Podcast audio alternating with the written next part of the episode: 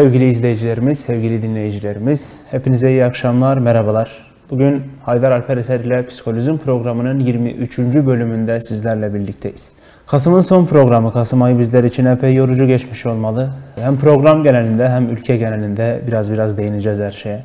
Bugün diğer programlara göre biraz daha zorlanacağım. Biraz hastalık var. Bir serum yiyip geldim diyebilirim. Ama önümüzdeki 45 dakikayı çıkarabileceğimi düşünüyorum. Uzun bir konumuz var, zor bir konumuz var aslında. Üzerinde çok fazla çalışma yapılmamış, çok fazla konuşulmamış bir konumuz var. Ve bu konuyu aslında biz şimdiye kadar belgesellerde sadece gördük ya da işte çok basit dizi sektöründe gördük diyebilirim. Ancak bunun ciddi bir psikolojik tahlilinin yapılması ya da gündelik hayatta nasıl kullanılabileceği ile ilgili bazı şeylerin açıklanması gerekiyor. Bu hafta bol bol su molası verebilirim, bol bol kesebilirim çünkü ciddi boğaz kuruluğu yaşayabiliyorum zaman zaman. Ama anlayışınıza sığınıyorum. Desteğinizde 23. bölüme geldik. Yıl sonuna kadar toplam 27 bölüm yapmış olacağız yaptığım hesaplamaya göre. O bölümde 27 aralığa denk geliyor. Devam edeceğiz, konuklar alacağız. Farklı alanlarla psikolojiyi bağdaştırmaya, birleştirmeye çalışacağız. Psikolojinin de her programda söylediğim gibi şehrimizin genelinde konuşulan siyaset gibi, spor gibi, sanat gibi, magazin gibi konulardan bir konu olması için uğraşıyorum aslında. Bir problem yok benden yana ama yeter ki psikolojiyi konuşabilelim. Yeter ki bir problemimiz varsa onu rahat bir şekilde dillendirebilelim. Çünkü bazen konuşmak, sadece konuşmak bile insanlar için fark ettirici, iyileştirici bir alan haline gelebiliyor. Bu noktada biz birbirimizle ilgili çıkarımlardan, eleştirilerden güç alıp kendi yaşamımıza daha net ışıklarla, daha yüksek ışıklarla devam etmeye çalışıyoruz. Bugünkü konumuz 3-4 ayrı bölümde anlatılacak. Ama dediğim gibi daha nadir, daha şimdiye kadar çok fazla aktarılmamış bir konu.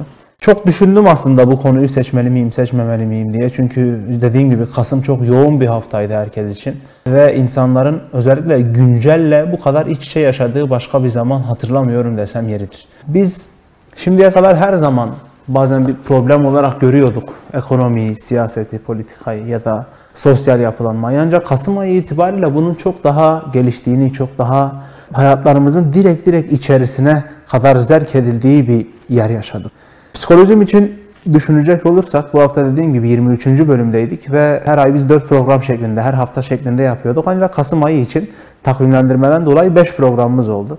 Biz bunu normalde haftalık belirlemiyoruz. Yani işte her ayın 5'i, 15'i ve 25'inde yapalım şeklinde belirlemiyoruz.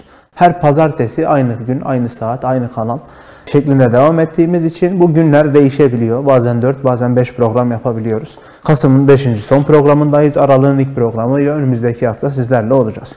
E, konuşurken böyle kendi kendime bazen soruyorum. Diyorum ki ya acaba konuştuğumuz dili değiştiriyor muyuz? Konuştuğumuz şeyler farklılaşıyor mu? Çünkü o kadar sosyal medyayla iç içeyiz, o kadar haberlerle, ekonomiyle iç içeyiz ki bu aralar.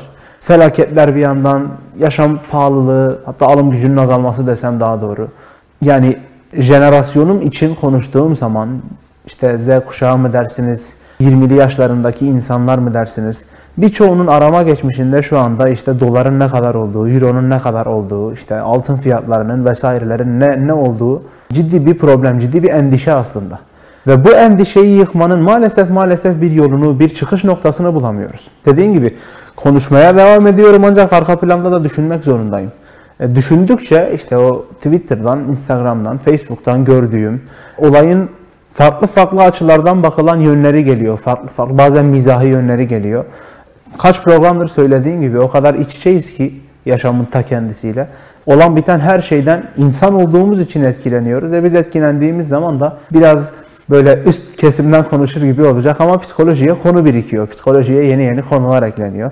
Mesela son günlerde toplum olarak düşündüğümüzde ki bireysellerin toplamından bu ileri gelen bir durum. Yeni bir işte virüsün çıktığını, daha doğrusu var olan virüsün, virüsün mutasyona uğradığını ve eskisine göre 10 kat daha tehlikeli olduğunu, Güney Afrika'da ortaya çıktığını, işte Amerika'nın, Avrupa'nın bazı ülkelerinin Afrika'ya uçuşlarını kapattıklarını ve bu kışın çok daha çetin geçeceği söyleniyor. Tam bu hadi bakalım bununla ilgili ne yapabiliriz, ne yapabiliriz diyoruz. Bir bakıyoruz ekonomi daha da artmış. Markete girdiğimizde sürekli elimizde böyle işte yeni yeni fiyatlandırmalar. Tam diyoruz bitti bir doğal afet geliyor, bir fırtına başlıyor derken çok ciddi bir yorgunluk söz konusu. Da yine hemen hemen her programda bahsettiğim gibi pandemi döneminden bu yana biz aslında o kadar çok yorulduk ki bu yorgunluğumuz bir noktada kronikleşir hale geldi. Yani kronik bir yorgunluk taşıyoruz üstümüzde. Bu bizim birçok noktada verimimizi azaltıyor. Birçok noktada bizim yapmak istediğimiz şeylerden bizi alıkoyuyor. Yapacağımız şeyler çok çok az aslında. Ben bunların hepsini her hafta bir gün olmak üzere anlatacağım tek tek. Başvurduğumuz, stres atmak istediğimiz, bu yaptığımız şeyleri farklı bir yöne kanalize etmek istediğimiz alanlar çok az. En basitlerinden birisi televizyonlarda işte diziler, filmler ya da işte sosyal medya ortamlarında diyeyim. Dizi film izleyebilmek, ikincisi müzik dinleyebilmek, üçüncüsü tabii ki önerilmez, tabii ki katılılmaz ama işte alkole başvurmak vesaire vesaire. Yani insanlar aslında stres stres atmanın bazı bazı yollarını arıyorlar kendilerince. Şu ortaya çıkış noktam burasıydı aslında. Ben hani burada direkt gelip güncel olayların psikolojiyle ilişkisini konuşmaktansa güncel olaylardan sonra insanların kaçış yapmak istedikleri alanı bulup onun psikolojiyle ilişkisi üzerine konuşmak istedim. Bu tabii çok tarihsel bir şey. Bunlardan şimdilik bir tanesini seçtim. Onlarcası var, onlarcası var. Sanat, spor bunlardan biridir. Onlarcası var. Bilim, akademi bunlardan biridir. Dediğim gibi onlarcası var. Ben bugün sadece müzik ve psikoloji arasındaki ilişkiyi, onu da çok daha dar bir alanda yani müziğin sadece dinlenilmesi boyutunda bizlere ne tür kapılar araladığını ya da ne tür kapıları kapattığını çok basit şekilde anlatmaya çalışacağım. Konuyu ilk paylaştığım zaman 3 3 ayrı bölümde paylaşmıştım. Bu bölümler müzik, psikoloji ve nörobilimin ilişkisiydi aslında. Müziğin ne olduğunu biliyoruz, tanımını veririm. Psikolojinin ne olduğunu biliyoruz, tanımını veririm. Nörobilimin ne olduğunu bilmiyoruz. Nöro tanıdık bir kelime aslında nöronlar. Beynimizdeki iletimleri sağlayan Hani atomlar nasıl maddelerin en küçük yapı taşları olarak veriliyorsa ki normalde öyle değildir o da bölünür vesaire ama bu da aslında beynimizdeki iletişimi sağlayan en küçük en küçük kanallar. Yani iletişim ağları diye çok basit aktarabilirim. Müziğin nörobilimle doğrudan bir ilişkisinin olduğunu ve dolayısıyla psikolojinin müzikle doğrudan bir ilişkisi olduğunu hem tarihsel yapılanma itibariyle hem de dönem çalışmaları itibariyle biliyoruz. Bunların yanında bizim bugün aktarmak istediğimiz farklı iki ayrı konu var. Müziğin özneye olan etkisi dedim ikinci başlık olarak. Özneye olan etkisi, özne kimdir? Özneden kastım nedir? Özne aslında biziz. Özne şahsımız, özne kendimiz, aynada gördüğümüz şey. Tabi aynı olmasa da. Devam üçüncü konu. Üçüncü konu aslında topraklarımızda çok fazla dinlenen bir türü seçtim. Yani aslında konunun nasıl daraldığını en baştan söyledim. Hala da daraltmaya çalışıyorum. Şunu dedim, insanlar acaba neden bu ülkede, bu toplumda, sadece ülke olarak demeyeyim, daha doğrusu Orta Doğu'nun e, neredeyse tamamında neden bazı türlere daha kulak ardında bakarken bazı türleri çok daha benimsiyor, sahipleniyor. Çok dinlenen, en çok yaygın olan tür 90'ların o hit noktalarını saymazsak genel anlamda arabesk bu ülkede. Bu arabesk müziğin psikolojiyle doğrudan bir ilişkisi olabilir mi? Arabesk ile mazoşizm diye tabir ettiğimiz problemin bir ilişkisi olabilir mi? Ve bununla ilgili Freud'dan, Jung'dan ve Adler'den bazı örnekler var ama bunları tek tek açmayacağım. Böyle ders anlatır moda, ileri düzeyde ders anlatır moda getirmeyeceğim. Dediğim gibi burada işte bu alanla ilgili bir 101, üniversitelerdeki 101 dersi gibi böyle sohbet üzerinden bazı şeyleri aktarmaya çalışıyorum. Şimdi hızlıca başlayalım. Müzik ve psikolojinin ilişkisi nedir? Müzik ve psikolojinin ilişkisi çok daha erken dönemlerde dayanıyor, dönemlere dayanıyor. Bu aslında doğrudan psikoloji ile ilgili değil de din üzerinden ortaya çıkan bir şey. Din ve psikoloji ilişkisi çok e, önemli bir alan. Soruldu da hani onunla ilgili bir şey yapacak mısınız diye. E, aklımda üniversiteden İlahiyat Fakültesinden bir hocamı burada ağırlamak var. Özellikle din ve psikoloji ilişkisini tam olarak daha konuşabilmek için. Din psikolojisi üzerine de dediğim gibi çalışmalar Türkiye'de çok fazla değil. Çünkü insanlar bunları çok uzak alanlar olarak biliyor. Ancak ikisinde de şu var, bir etki boyutu var. Tıpkı müziğin din üzerinde olan etki boyutu gibi. İnsanlar eski zamanlarda inanışları gereği, tanrısallığı zihinlerinde daha iyi kurgulayabilmeleri gereği bazı müzik aletlerini kullanmışlardır. Bazı müzik aletlerini dini ritüelleri içerisinde yansıtmaya çalışmışlardır. Bugün kısım kısım hala bu müzik aletlerinin kullanıldığını görüyoruz. Kutsal kitaplarda bazı müzik aletleri yasaklanmış, bazı müzik aletleri övülmüş ya da işte onların kullanılmasını tırnak içerisinde sadece dini anlamda bahsedeceğim. Caiz olduğu, bir işte ayıplı, günahlı, yasaklı olmadığı belirlenmiş. Bunlar önemli bizler için. Neden? Çünkü o müzik aletleri ya da o müzik türü insanlar için aslında bir ek alan açmış bizlere. Yani şu, biz o müzik aletleriyle dini anlamda bir etki altına girmişiz. Çok uzun süre sonra yapılan çalışmalarda şu gerçekleşmiş. İnsanlar demiş ki bu etki altına girmenin mutlaka mutlaka psikolojiyle bir ilişkisi olmalıdır ve müzik terapisi diye bir alan açılmış. Bu dediğim çok çok yeni. 2000'lerde özellikle daha yaygınlaşmaya başlayan, 2010'lardan sonra pardon yaygınlaşmaya başlayan bir alan. Bu aslında nörobilimi de destekleyen bir tür. Yani nörobilimden kastımız şu, biz bazen müzikleri duyduğumuz zaman, bazı tınıları, bazı müdahil olduğumuz alanları gördüğümüz zaman zihnimizdeki bazı noktalar harekete geçiyor. O harekete geçen alana farklı farklı e, anlamlar yükleyerek bizleri işte sevindiriyor, coşturuyor, hüzünlüyor ya da işte yas diye tabir ettiğimiz ve direkt çevirisinde aslında üzüntü, keder, elem olan bir ruh haline bizi itiyor diyebilirim. Kısa bir es verelim bir yorumumuz var. Yorumumuzdan sonra hemen devam edelim. Ferdi Cüzelioğulları yazmış. Başarılarınızın devamını dilerim. Çok faydalı bir program demiş. Sağ olsun, var olsun tüm ev halkına selamlar diyelim onun içinde. Devam edelim. Şimdi uzun zaman sonra özellikle 1950'ler itibariyle bu daha yaygınlaşan bir tür. Daha farklılaşan bir tür. Neden? Çünkü psikoloji içerisinde ortaya çıkan ekoller bir yerde aslında müzikle ilgili bazı şeyleri görüyorlar. Örneğin odaya girdiğiniz zaman tam sessizlikte olan bir odada bir saatin tik tak tik tak tik tak şeklinde işleyişi insanlara bir devinim, bazıları için bir huzur, bir sakinleşme hali, bazıları için ise bir ani bir refleks, ani bir öfke halini ortaya çıkarabiliyor. Her ekolün aslında müzikle ilgili söylediği şeyler var. Söylediği şeylerden kastım her ekol bir müzikle ilgili terapiyi kullanıyor değil. Müziği tamamen katmayan da vardır işin içerisine. Ya da sadece müzik üzerinden bazı şeylerin yapılacağını öne sürenler de vardır.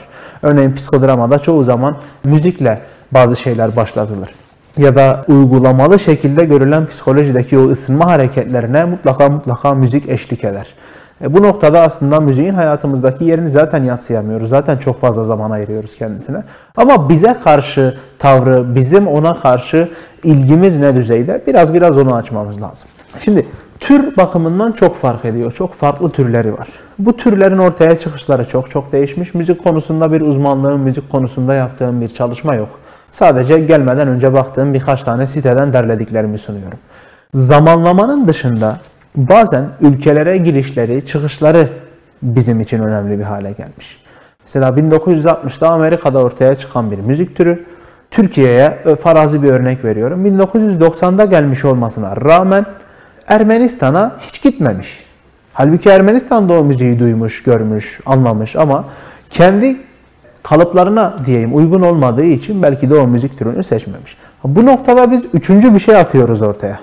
Kültürel anlamda geliştirdiğimiz bir psikolojik tutumumuz yani direkt kültürel psikoloji ya da evrimsel manada atalarımızdan, soylarımızdan aldığımız ve geliştirdiğimiz bir tutum olan evrimsel psikoloji temelinde de bu müzik kültürünü incelemek için bir kapı açıyor bizlere. Bunlar çok çok dallanıp budaklanan alanlardan bazıları. Yani sadece Orta Doğu bazında ya da sadece Amerika bazında ele almamız çok bizler için zararlı olabilir. Çok özgün bir alan olmasına rağmen çok evrensel de bir alan. Yani bir bölgeden çıkıyor, evet. Ancak çok küresel herkese hitap edebiliyor. E bu herkese hitap etmesi aslında insanların belki de psikolojik anlamda bazı ortaklıklar barındırdıklarıyla da ilgili bir şey. Nasıl olabilir? Şöyle örneğin Erbane bizim toplumumuzda çok daha yaygındır. Buna def diyebilirler, farklı farklı isimlendirmeler yapabilirler. Makbul olanı bir oğlak derisinin etrafına işte ziller sakılarak perküsyonla perküsyon içerisinde geçen vurmalı bir ritim aleti aslında. Bununla ilgili hani bilgimiz var. Bu bu topraklardan ortaya çıkmıştır. Bu topraklardan yaygınlaşmıştır.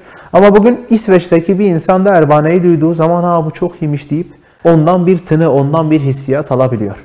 Bu yaşanmışlıkla ya da kültürle ilgili bir şey değil o zaman. Olaya, olaya bu noktadan baktığımızda. Yaşanmışlığın ve kültürün ilişkisi bu örnekte şu olabilirdi. De sadece bu bölgede olan, sadece bu kültürü bilen insanların Erbane'ye karşı bir yatkınlığı, bir dinleme eylemi vardır. Hayır.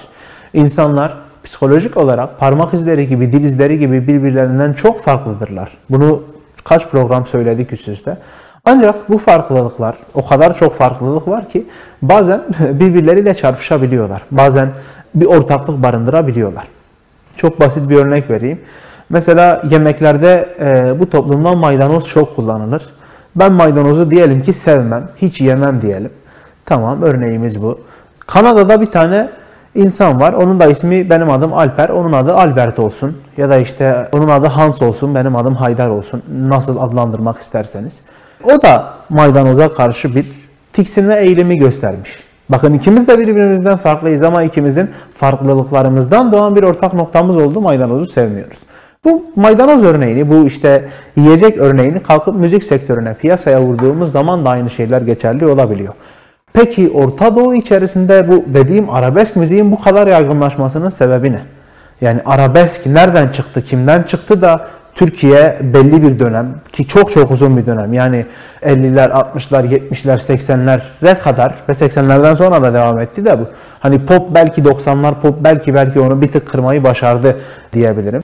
Ve bölgesel anlamda çıkan birileri nasıl oluyor da bütün bir bölgeye, bütün bir dünyaya hitap edebilecek bir alan barındırabiliyorlar. Yani bugün Adana'nın köyünde doğan, büyüyen, yetişen bir insanı nasıl olur da e, Beyrut'taki bir tane kadın da tanır, işte Riyad'daki bir tane genç de tanır ya da sadece Orta Doğu için örnek vermeyeyim. St. Petersburg'daki bir tane amca da tanır. Bunun sırrı, bunun gizemi ne? Bunun sırrı gizemi dediğim gibi bu psikolojik ortaklıkların çok daha dışında bir şey. Toplum olarak bunun yine dediğim gibi dinle bir ilişki, dinle de bir ilişkisi var. Biz dini konudu, dini konuları her zaman kendimize böyle bir yaslanma alanı gibi görüyoruz. Ve e, arabesk müziğe baktığımız zaman, arabeskin işlenişine baktığımız zaman arabesk aslında biraz daha din temelli bir müzik. İçerisinde dini öğeleri, dini motifleri, din kapsamında kullanılabilecek kelimeleri çok daha kullanan, yeri gelip Tanrı'yı, yaratıcıyı bir sığınma alanı olarak gören, yeri gelip Tanrı'yı bir sığınma alanından ziyade onu hapsettiği, ona ceza verdiği için dışlayan, nefret besleyebilecek kadar durumu ileriye götüren bir tür. İsmi aslında bize her şeyi açıklıyor. İsmi Arab esk. Esk kelimesini attığımız zaman o elimizde kalan bir Arap var. Bu aslında müziğin Arap toplumu içerisinden türediğini ve zamanla bir kesim bir kesim işte komşu ülkelerle birlikte e, belki Kuzey Afrika'daki birkaç tane farklı farklı insana işte Suudilere, Farslara, Ermenilere, Azerbaycan Türklerine, Gürcülere vesaire vesaire derken ünlenen, farklılaşan bir alan. Şimdi bu çok önemli, bu çok doğru. Peki ülkemizde bu nasıl gerçekleşmiş, nasıl ortaya çıkmış? E, biz hep arabeski kullanırken işte arabeskin babaları vardır deriz. Hatta dört tane babası vardır ve onlar asla değişmeyecektir deriz. Çok daha farklı. Bu biraz bence önemli. Özellikle 50'li 60'lı yıllarda yine düşündüğümüz zaman arabesk bize çoğunlukla güneydeki ülkelerimizden gelen bir tür. Özellikle Arap ülkelerinden dediğim gibi ortaya çıkıp bize gelen bir tür. Ve biz bu noktada işte dediğim gibi Suriye'den, Lübnan'dan, Irak'tan çok fazla eser almışızdır. Çok fazla e, bir noktada müziği alıp üzerine sözleri biz yazmışızdır. Mesela internette dolaşan bir video vardır. YouTube üzerinden bakabilirsiniz buna. İbrahim Tatlıses'in en hit parçaları içerisinde 15'ten fazla Arap müziği direkt alınıp üzerine farklı farklı sözler yazılarak gerçekleştirilen şeylerin olduğunu kanıtlamış nitelikte sunarlar bizlere. Ha bu bir çalıntı mı? Aslında değil. Bu İbrahim Tatlıses'in İbrahim Tatlıses'in kendi kültürel birikimiyle ilgili ortaya çıkardığı şey iki röportajında da diyor ya ben zaten hani anamdan duyduğum kelimelerle anamdan duyduğum dille bir şeyler yazdım diyor. Baktığımız zaman İbrahim Tatlıses'in ortaya çıktığı yer Urfa. Müslüm Gürses için düşünelim mesela. Müslüm Baba'nın ortaya çıktığı yer Adana. Ne bunlar? Yani ikisinin de sınırda bir şehir olması, ikisinin de Antakya ya da işte karşı tarafı için düşündüğümüz zaman Lazkiye, biraz daha Urfa, Mardin karşı taraflarını düşündüğümüz zaman farklı farklı yerlerden alınması, o topluma, o kültüre sınır olmaları bir tesadüf mü? Aslında bu bir tesadüf değil. Bu aslında bizlerin ortaklığını çok daha iyi kanıtlayan bir alan. Bir es verelim sonra psikolojiyle arabeskin ilişkisine biraz daha değinelim. Çok zor okuyorum ışıktan dolayı ama Kenan hocam sormuş. Şunu diyor neden müziğin evrensel bir dil olduğunu söylemiş. Müzik kozmik evren içerisinde bütün galaksi çok zor okuyorum özür diliyorum. Gözlerim çok şey ışıktan dolayı alamadım pek. Galaksilerin dönüş kuvveti ve hızı sayesinde oluşan titreşimlerden olan eşsiz seslerin bir bütününe verilen isimdir. Sevgiyle kalınız hocam. Başarılar diliyorum demiş. Çok sağ olsun Kenan hocam. Her hafta aksatmıyor, katkısını sunuyor bizlere. Çok e, iyi bir bakış açısı aslında. E, daha uzay temelli, daha dünya dışı temelli. Hatta dünyadan üstün temelli, dünya dışı demeyeyim. Dünyayı da içerisine alan ve dünyadan üstün temelli bir argüman sunmuş bize. Katkısı çok değerli. Sağ olsun, var olsun. İşte biz bu zerre içerisinde bunun ortaklığını kurmaya, aktarmaya çalışıyoruz. Tekrardan desteği için teşekkür ediyorum. Devam edelim. Sonrasında ortaya çıkanlar da aslında. Mesela Adana bir sınır şehri olarak geçiyor en azından aldığı göçler vesaireler bakımından. Mesela Karataş dediğimiz ilçesinde çok çok yaygın. O dönemlerde Suriye üzerinden, Lübnan üzerinden, Irak üzerinden çıkan ve çok ciddi manada küreselleşen bazı çalışmalar var. Bu çalışmaların üzerine insanlar yeni yeni şeyler yapıyorlar. Ama e, sadece Arap toplumundan alındığı şekilde kalmıyor arabesk Türkiye'de. Arabesk bir süre sonra değişiyor, gelişiyor. Bu sayılan babalardan hareketle farklılaşıyor. Orhan Gencebaylar, Ferdi Tayfurlar, dediğim gibi Müslüm Gürsesler, İbrahim Tatlısesler. Sonraki zamanlar için düşünecek olursak Azer Bülbüller, çok daha uç, çok daha ekstrem noktalar için düşünecek olursak Selahattin Özdemirler bu alanın en ciddi çalışan insanlar ya da bir noktadan sonra mesela arabeskin sadece erkek temelli, sadece eril temelli bir yapılandırmasının dışına çıkarak işte Bergen buna bir örnek verilebilir, Güllü buna bir örnek verilebilir.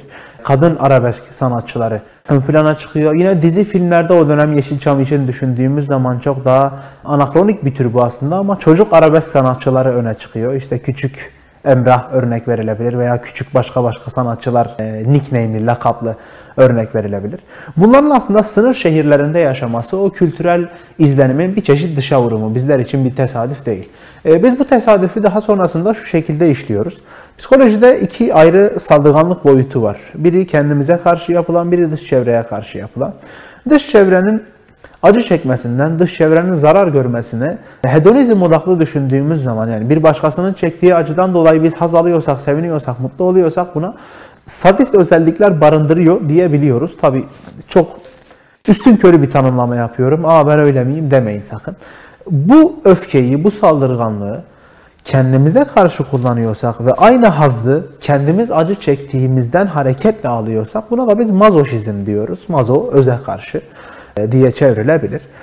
Bir süre sonra yapılan çalışmalarda şunu derliyorlar. Acaba toplum olarak, Orta Doğu olarak, kültür olarak ya da sadece o bölge olarak bu insanların mazoşizme dair bir eğilimleri mi var ki arabeski bu kadar tuttular, arabeski bu kadar yaşattılar, içerlediler? Blue TV üzerinde Pavyon isminde bir belgesel var. Pavyon bölge, belgeselinde genç bir arkadaşımız pavyon müziği üzerine bir yüksek lisans tezi yazma fikriyle ortaya çıkıp işte Ankara'da mekan mekan gezip bunlardan data topluyor, veri topluyor. Bu örneği şunun için veriyorum. Çok kıymetli çünkü müziğin aslında yaşamın her alanında var olduğunu ve akademik anlamda da müzik üzerine çalışabildiğimize dair bir olanak sunuyor bu bizlere. Mazoşizm ve arabesk ilişkisine dair de yapılan çok fazla çalışma mevcut.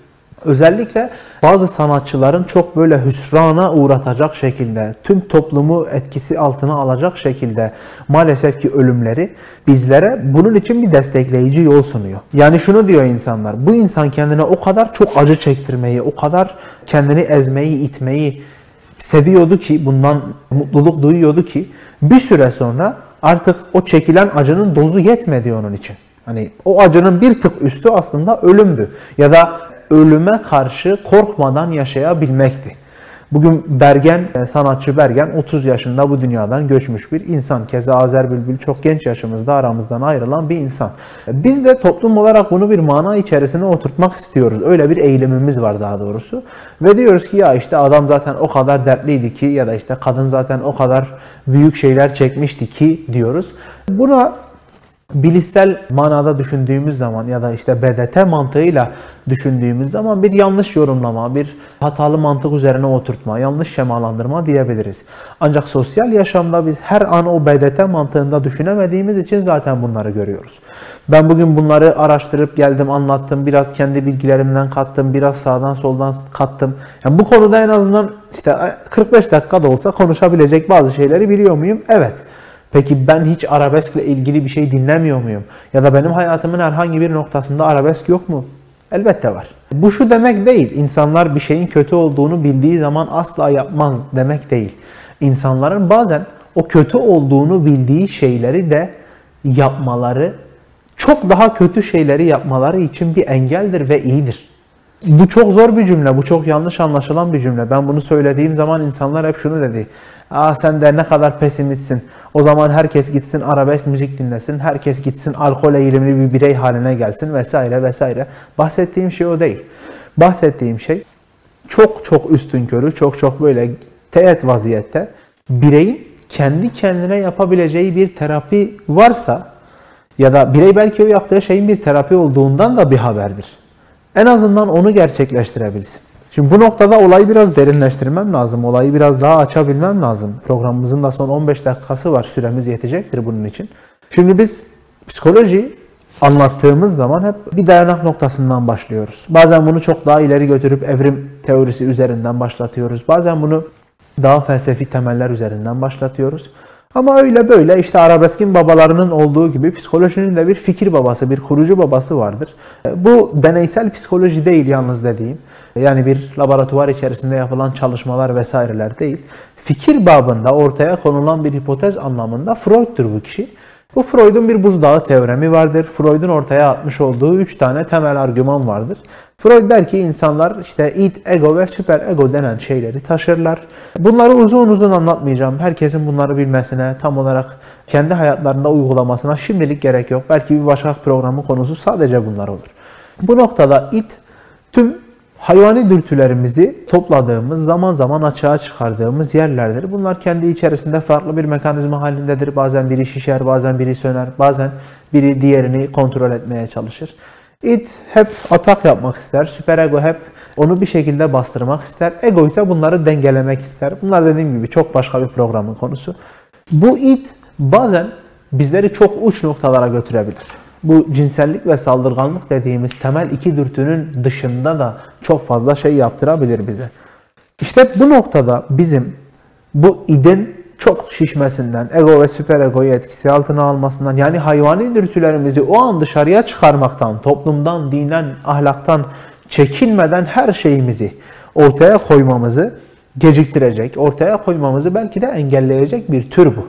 Az önce dediğim cümle aslında o idin daha resmi, daha nazik, daha kibar biçimde ortaya çıkışıyla ilgili bir şeydi. Arkadaşlarınızla gidip bir bardak kahve içmeniz belki de bunun bir işareti. Ha bu şu demek değil. Arkadaşlar psikoloji saçmadır, terapi anlamsızdır. Herkes gitsin iki tane müzik dinlesin iyileşelim değil. Çok kullandığım bir argüman var arkadaşlarımın arasında. Hep şey diyorlar ya işte bu kadar anlatıyorsun ediyorsun saçmalama diyorlar. İki bira içelim geçer diyorlar. Haklısınız diyorum. İki bira içince geçer. Ama o iki biranın etkisi ya da daha amiyane tabirde, argo tabirde söyleyecek olursak iki biranın kafası geçtikten sonra her şey tekrardan yerine gelir. Bu gerçekten bir problem yaşayan insana ya uyu uyuyunca geçer demek gibi bir şey. Uyuyunca geçer doğrudur ancak uyanınca kaldığı yerden devam eder. Geçmiş haftalardaki iki programı düşündüğümüz zaman yani 21. ve 22. haftayı tekrar izlediğimiz zaman aslında uyuyunca da bazı şeylerin devam ettiğini dolayısıyla uyuyunca da geçmediğini aktarabiliyoruz. Bu noktada bizim için bu söylediğim sadece sosyal yaşamda gün kurtarmaya, an, kurtar an kurtarmaya dayalı şeyler.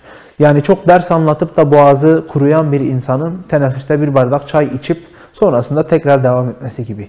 Çok kısa düzeyde, çok daha derinlere inmeden, bir psikoterapi almadan, bir uzman görüşüne başvurmadan kendi kendine yapabileceği bir tür. Bu yüzden şunu diyorum. İnsanların çok kötü gördüğü şeyleri ya da işte sağlıksız, olumsuz gördüğü şeyleri bazen çok daha kötüsünü yapmamak için yapması makuldür, kabul edilebilirdir. Aslında o çok daha kötü şeylerle kötü şeyler arasında bir seçime zorlanmıştır o insan. Ve çok daha kötü şeyler herkesi rahatsız edeceği için kötü şeylere böyle bir dayanak noktası olarak kötü şeyleri en azından kendince bir toparlama aracı, hızlı bir toparlanma aracı olarak sunabilir. Bu noktada aslında Jung'un ortaya atmış olduğu arketiplerden biri olan persona arketipi var.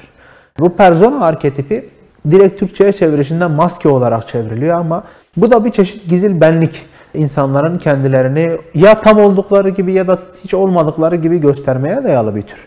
Ben şunu düşündüm. Arabesk müziğin ya da genel anlamda müzik türlerinin bu personanın üzerinde yani bu maskenin üzerinde de bir maske eğilimi. Hani şey gibi maskenin maskesi. gibi bir türü, gibi bir anlamı olabilir mi? Bu aslında üzerine çokça konuşulması, tartışılması gereken alanlardan biri.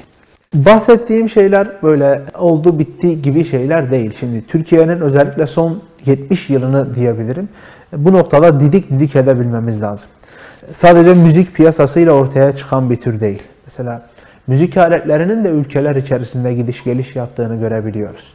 Örneğini vermiş olduğum Erbane bugün Kürt coğrafyasında yaygın olarak kullanıldığı gibi Araplarda ve Farslarda da kullanılıyor. Yani bir şey çok çok özgü şekilde değil.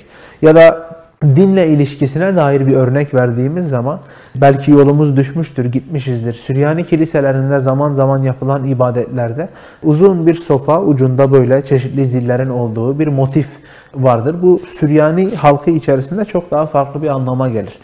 Bizler için düşündüğümüz zaman şu eski şehirdeki Etilerin yani Hiti, Hititlerin aslında Amlemi, Hititlerin sembolü gibi bir şeydir.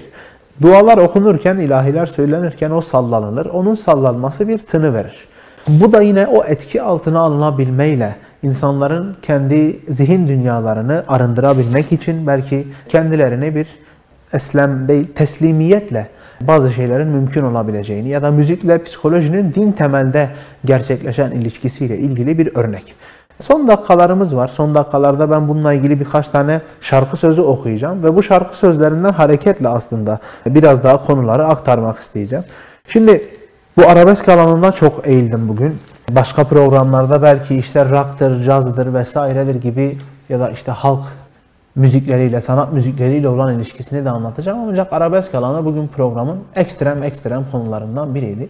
Ve arabesk dünyası içerisinde de şöyle bir tür var. İnsanlar hep şey, şey derler böyle, özellikle büyüklerimden bunu çok duydum. Ya derler Müslüm'dür, Ferdi'dir, Orhan'dır, tamam da hani Allah insanı Selahaddin Özdemir'e düşürmesin derler. Çünkü o biraz daha ağır, çok o biraz daha hiçbir kaybı yokmuşçasına yaşayan ya da şarkıları o şekilde dillendiren bir tür. Bir küçük yorumumuz var onu da alalım devam edelim. Su sesi, doğa sesi ruha çok iyi geliyor. Alper Bey demiş, Özcan Sevgi Önal sağ olsun var olsun. Biz 16. yüzyıla baktığımız zaman, 16. yüzyılı incelediğimiz zaman Osmanlı dönemindeki akıl hastalarını demeyeyim ancak o dönemin şartlarına göre psikolojik bozukluğu olan insanları su sesleriyle, doğa sesleriyle, akıntı, damlacık sesleriyle tedavi etme yollarına girdiklerini söyleyebiliriz. Bu noktada Avrupa'da o zamanlar için herhangi bir şey görülmemiş. Sonrasında çok daha modern yapılanmalarla elbette geliştirilmiş, edilmiş ki bugün müzik terapisinin ortaya çıkışı direkt olarak Avrupa ve Amerika merkezli ortaya çıkan bir alan. Ancak biz tarihsel bakımdan düşündüğümüzde müzik terapisini bu coğrafyada biz zaten belki de yüzyıllardır yapıyormuşuz ya da yapmaya çalışıyormuşuz. Ama bunu akademik bir temele oturtamadığımız zaman bunun net bir reklamını, reklam demeyeyim de ona duyurusunu, insanlar için kabul edilebilir bir tür olduğunu ortaya koymadan yaptığımız şeyler pek de anlam kazanmıyor. Özcan Hanım'a da yorumu için, katkısı için teşekkür ediyorum. Şimdi Selahattin Özdemir'in Allah'ın yarattığı bir kulum işte diye bir şarkısı var. Üç kıtasını okuyacağım bunun. Üzerine böyle bir, bir iki dakika konuşup bırakacağım. Çok çileler çektim, eşi bulunmaz. Hep içime attım, sesim duyulmaz. Bana acıyana kalbim doğrulmaz. Allah'ın yarattığı bir kulum işte. Şimdi dinle olan ilişkisini söylediğim zaman burada hani iki şey oluyor demiştim. Allah bazen bir sığınak olarak görülüyordu, bazen de bir kaçış noktası olarak, her şeyin müsebbibi olarak görülüyordu.